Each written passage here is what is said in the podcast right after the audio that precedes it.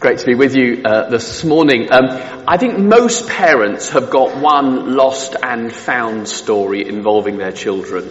Um, yeah, let me tell you mine. Uh, it, it, happened last year. Uh, I took James, my younger son, to the Natural History Museum in London, and we went to the Cocoon, which is a brand new sort of eight-story sort of uh, space with um, corridors and interactive spaces at the end of corridors and interesting exhibits. An absolute, uh, absolute dream. And, and, James was playing on one of the interactive exhibits. Um, uh, while I was looking at one of the display cabinets, but he was sitting behind a screen because I couldn't see he was there. So I went, to, looked him, and actually it looked like he'd actually gone on to the next exhibit. And so I thought, oh, that's fine. He'd done that a couple of times already. So I went to to find him. Um, uh, and for a while, uh, James was fine because he was having fun, you know, looking at the computer and all that sort of doing stuff. But then he looked up and realized that his dad wasn't there. His dad wasn't where he thought he was. Uh, meanwhile, I'd gone on to the next exhibit and I'd gone to the next space. He wasn't there, so I'd gone on to the next one, so I thought he may have gone on something a bit more interesting, uh, and then realized that he wasn't there, so I doubled back uh, as quickly as I could. It probably only took a minute, uh, but it felt like ages. Uh, and that moment when I found James and when James realized he was found, well, you don't forget that sort of hug, do you?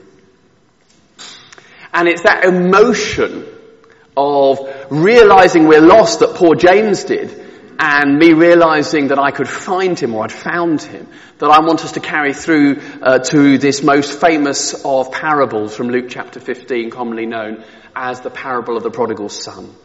I have to say I'm really excited by what I'm going to share with you today because I think these amazing words from Jesus, uh, recorded by our dear friend Luke, take us to the very heart of Christian faith. And for the tender heart, for the seeking heart, there is real good news today. But for the proud heart, there is a challenge too. Uh, let's just set the context for our story. The big picture, as we've seen, is that Jesus is on his way down from Galilee in the north to Jerusalem on the south, making his final journey there with his disciples uh, and a large crowd as well. And Jesus has been teaching on the way down uh, from Galilee. Uh, and in this uh, most famous parable, in fact, many of the most famous parables are on that final journey that Jesus took to the cross. But it's the particular context of this parable that I want us to look at. So please take your Bibles with me and have a look with me at Luke chapter 15. They're in the seats in front of you. Look with me at Luke chapter 15 verses 1 and 2 because this is absolutely critical to understanding what this parable is about. It's on page 1048. If you need it, it's Luke chapter 15 and look back with me at verses 1 and 2 and look what Luke says. Now the tax collectors and sinners were all gathering round to hear him. But the Pharisees and the teachers of the law muttered, this man welcomes sinners and eats with them. Okay, so Luke told us about two distinct groups in Jesus' audience, yeah? First of all, the bad guys, who were the tax collectors and the sinners. The tax collectors were bad because they colluded with the occupying Roman authorities, collecting tax on their behalf, but also because they were known to be corrupt because they asked for more than they wanted or deserved. The sinners were bad because they were notorious evildoers in the community. They included prostitutes, but they didn't just include them. There were probably thieves or petty criminals uh, among them. Okay, they were the bad guys. Then we got the good guys, the Pharisees and the teachers of the law. They were part of the religious elite. Uh, they're presented in the Gospels as being people confident in their own righteousness and with a penchant for spotting things that other people were doing wrong. Uh, and so breaking the Sabbath or eating with the wrong people or not following the right purity customs, all those sorts of things will get you into trouble with a Pharisee. They were sort of the moral policemen of the day. And as moral policemen, they were seriously displeased with Jesus, who was supposed to be with a rabbi and yet was eating with all the wrong sort of people. Yeah? So let's imagine the scene. We've got Jesus, around him we've got the tax collectors and the sinners, the prostitutes and others, and then on the sidelines standing we have the Pharisees in maximum disapproving mode. Okay, can you imagine the scene? And it's in that scene, it's in that context that Jesus tells three parables. The first about two things being found, a sheep and a coin, and the ensuing rejoicing. And then this parable, which is actually one of the longest parables that Jesus ever told. But I want us to keep that scene, that audience in mind, because we're going to see that's absolutely crucial to understanding what this parable is all about. Okay. Let's look therefore at this parable. And the first thing I want to notice is how Jesus starts it. Look with me at verse 11. Jesus continued, there was a man who had two sons. Two sons. This is not the parable of the prodigal son. It's not the parable of the lost son as the NIV calls it. It's the parable of the two sons. And unless we understand that there are two sons at play here, unless we understand their stories and the interplay between them, we will not understand what this parable is about. We'll miss the point.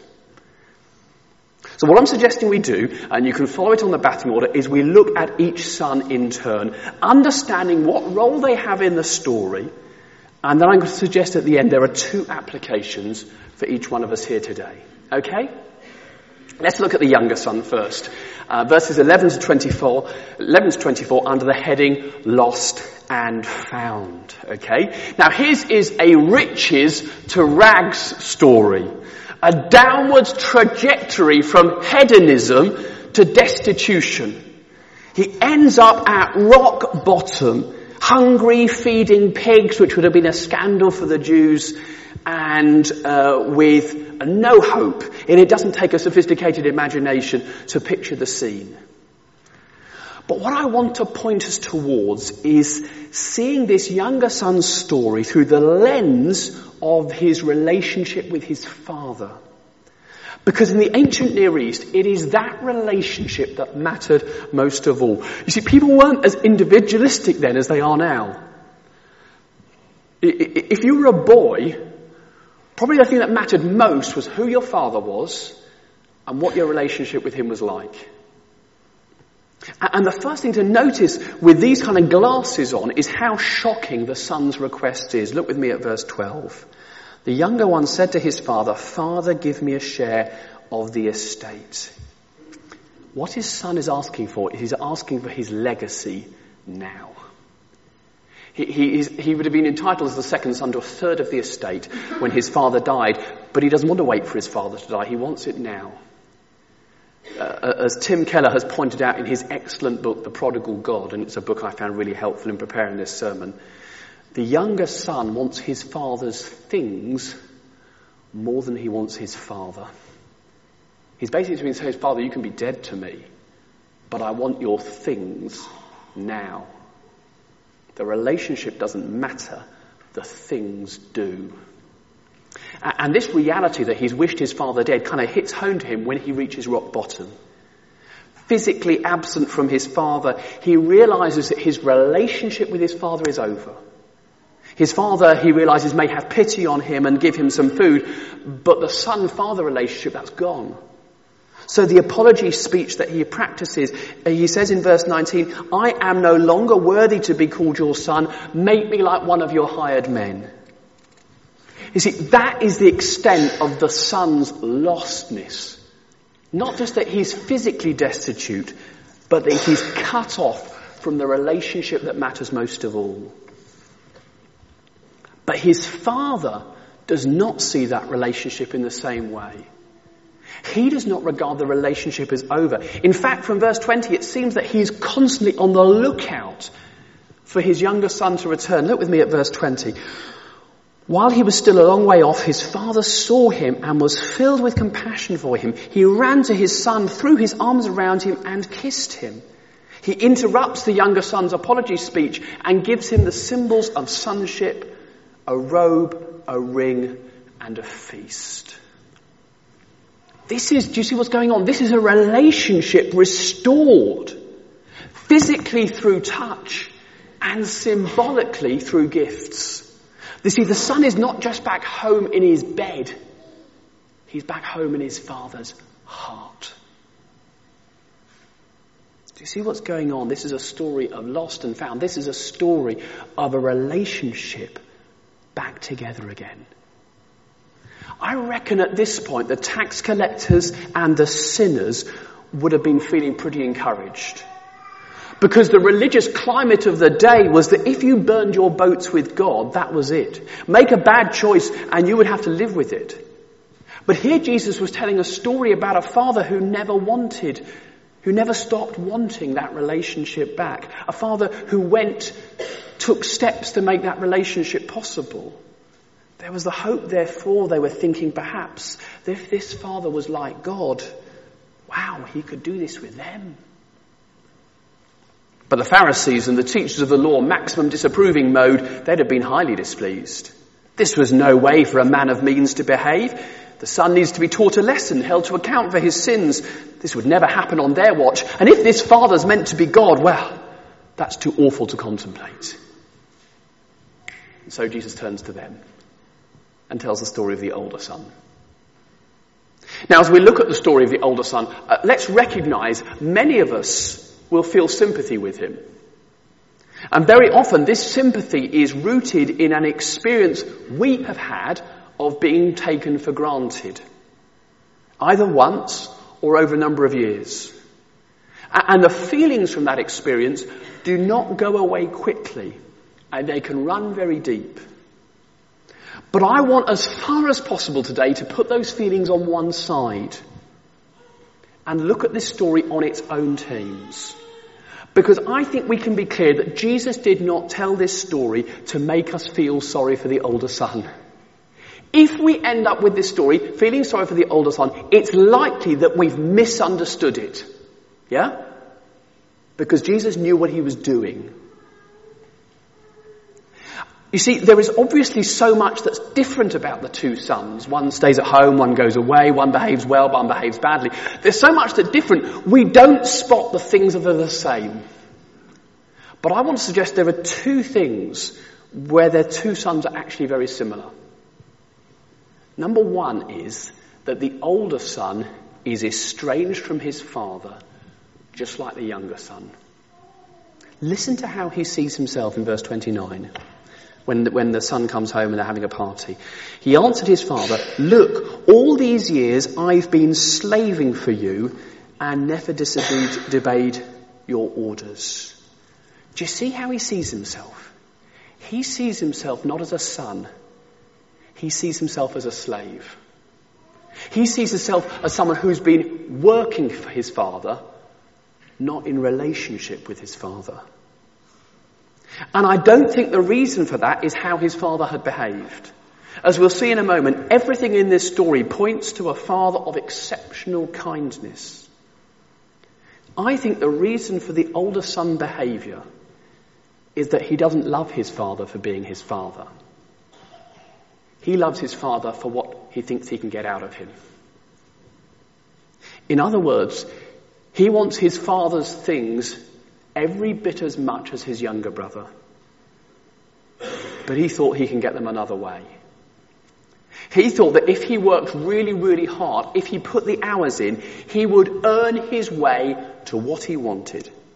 That bit about goats and fattened calf, that's all about the language of deserving. You see, the return of his younger brother has disclosed what has been going on for years in this older brother's heart that he hasn't got a relationship with his father as father, but simply for what he can get out of him. And that's the killer fact. If the older son had had a relationship with his father, he would have been delighted that his father was overjoyed at the younger son's return. But he doesn't, and he isn't. He's estranged from his father and has been for years. He's been so concerned with his own good behavior and racking up brownie points that he's never entered into his father's love. He's never loved his father for being his father.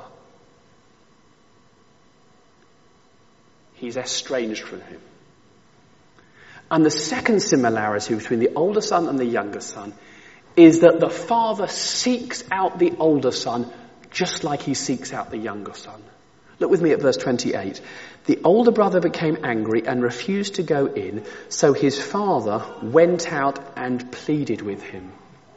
Now we don't see this straight away, but this is absolutely extraordinary behavior on the part of the father.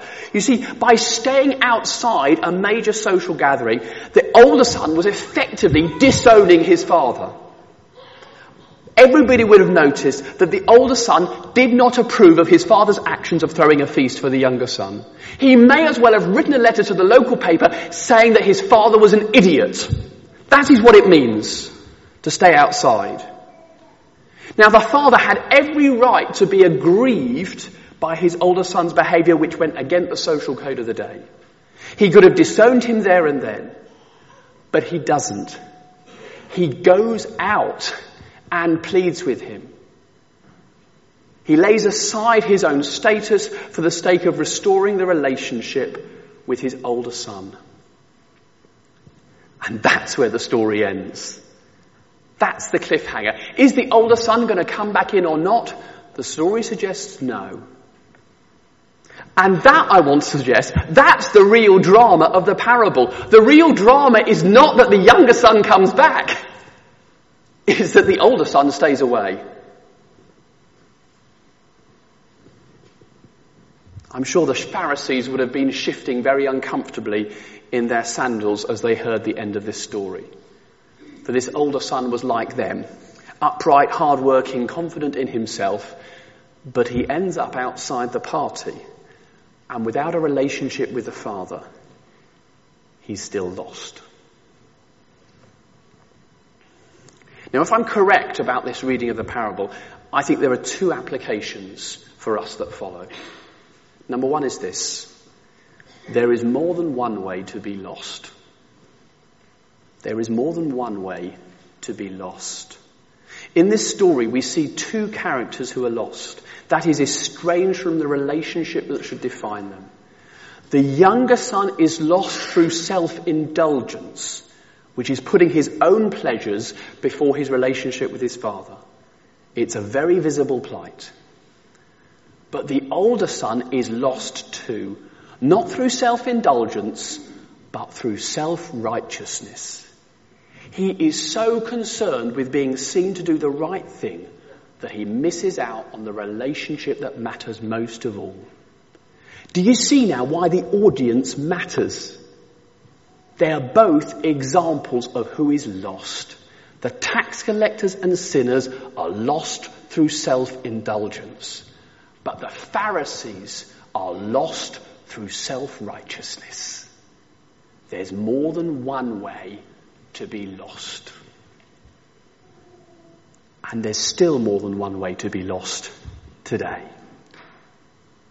The one way through conspicuous self-indulgence, doing things that we want but which we know separate us from God. You can pick any number of notorious sins in that category. Drink, sex, drugs, or maybe more respectable ways of consciously rejecting God and putting our desires first and making ourselves number one.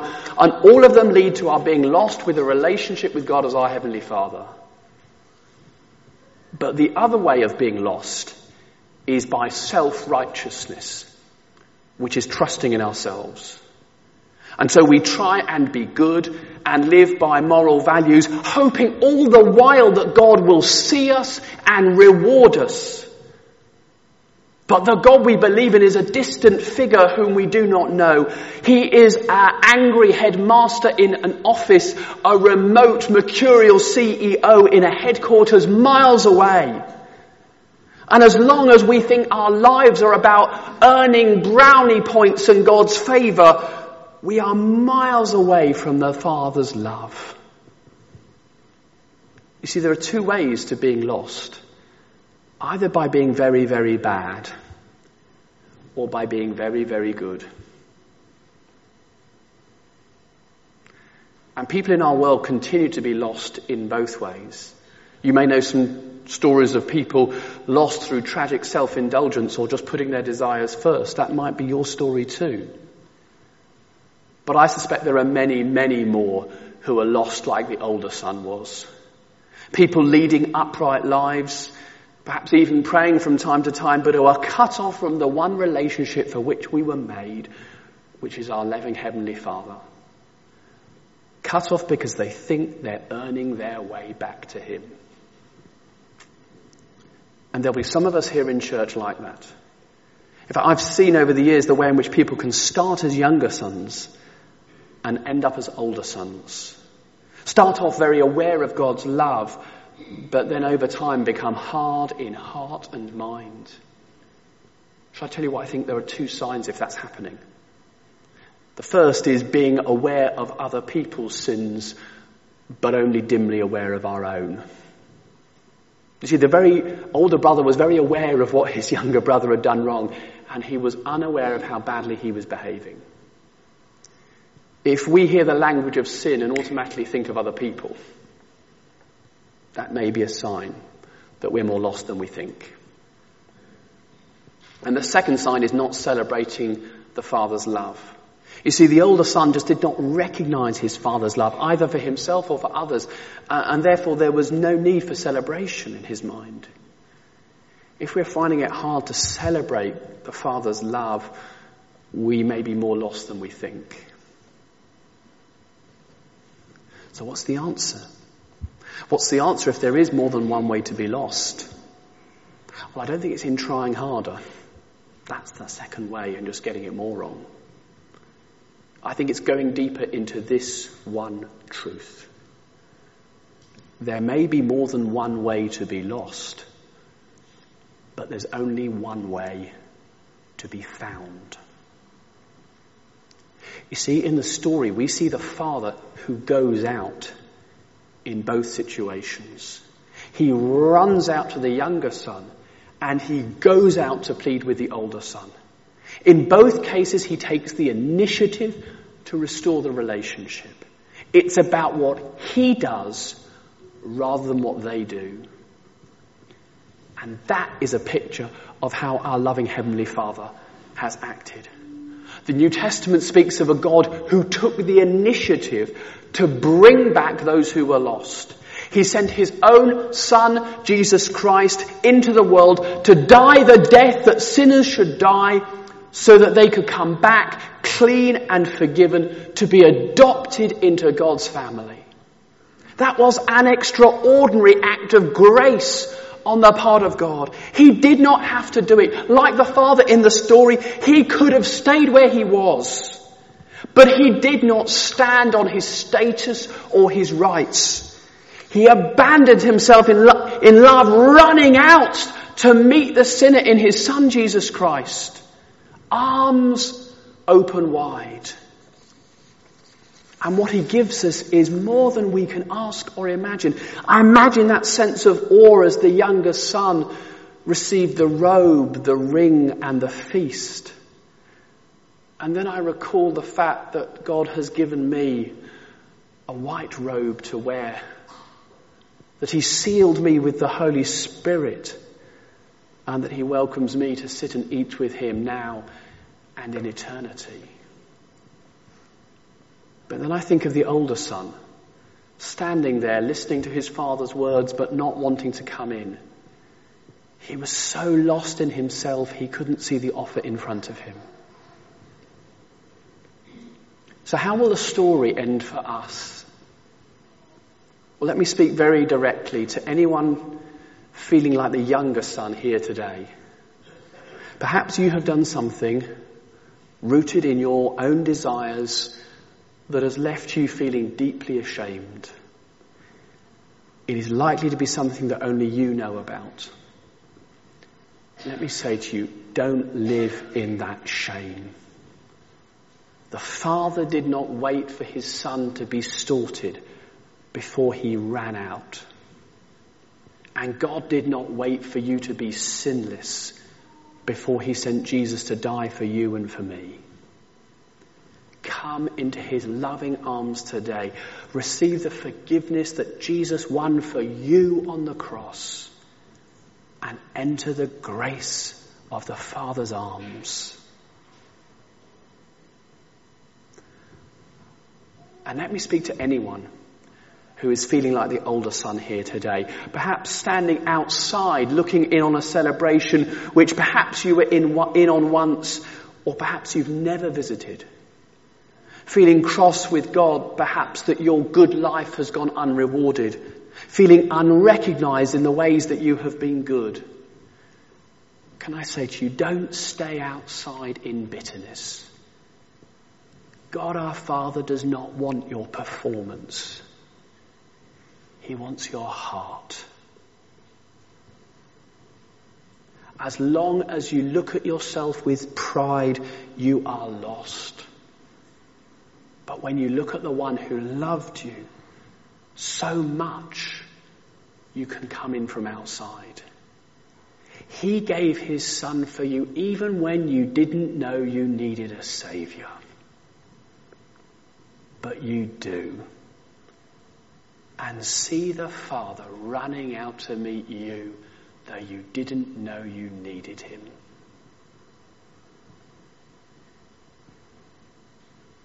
This morning, we're going to share Holy Communion. And as we do so, will we find our place in that great truth of the Christian faith that while everybody is lost, everybody can be found? Will we guard against looking at ourselves either in desperation or in pride? And look instead to the God who ran out to meet us in his Son and welcomes us to sit and eat with him. Let me pray for us. The band are going to come and play a song and it's a it's a song that takes us through the journey of the younger son. But in the third verse, it speaks about a God who ran out to meet us. And that's true whether we're the younger son or the older son because the Father's love is the same. But let me just pray for us because I really hope as we just listen the band sing to us, we'll know the Holy Spirit guiding us as to how we would respond today. Let me pray.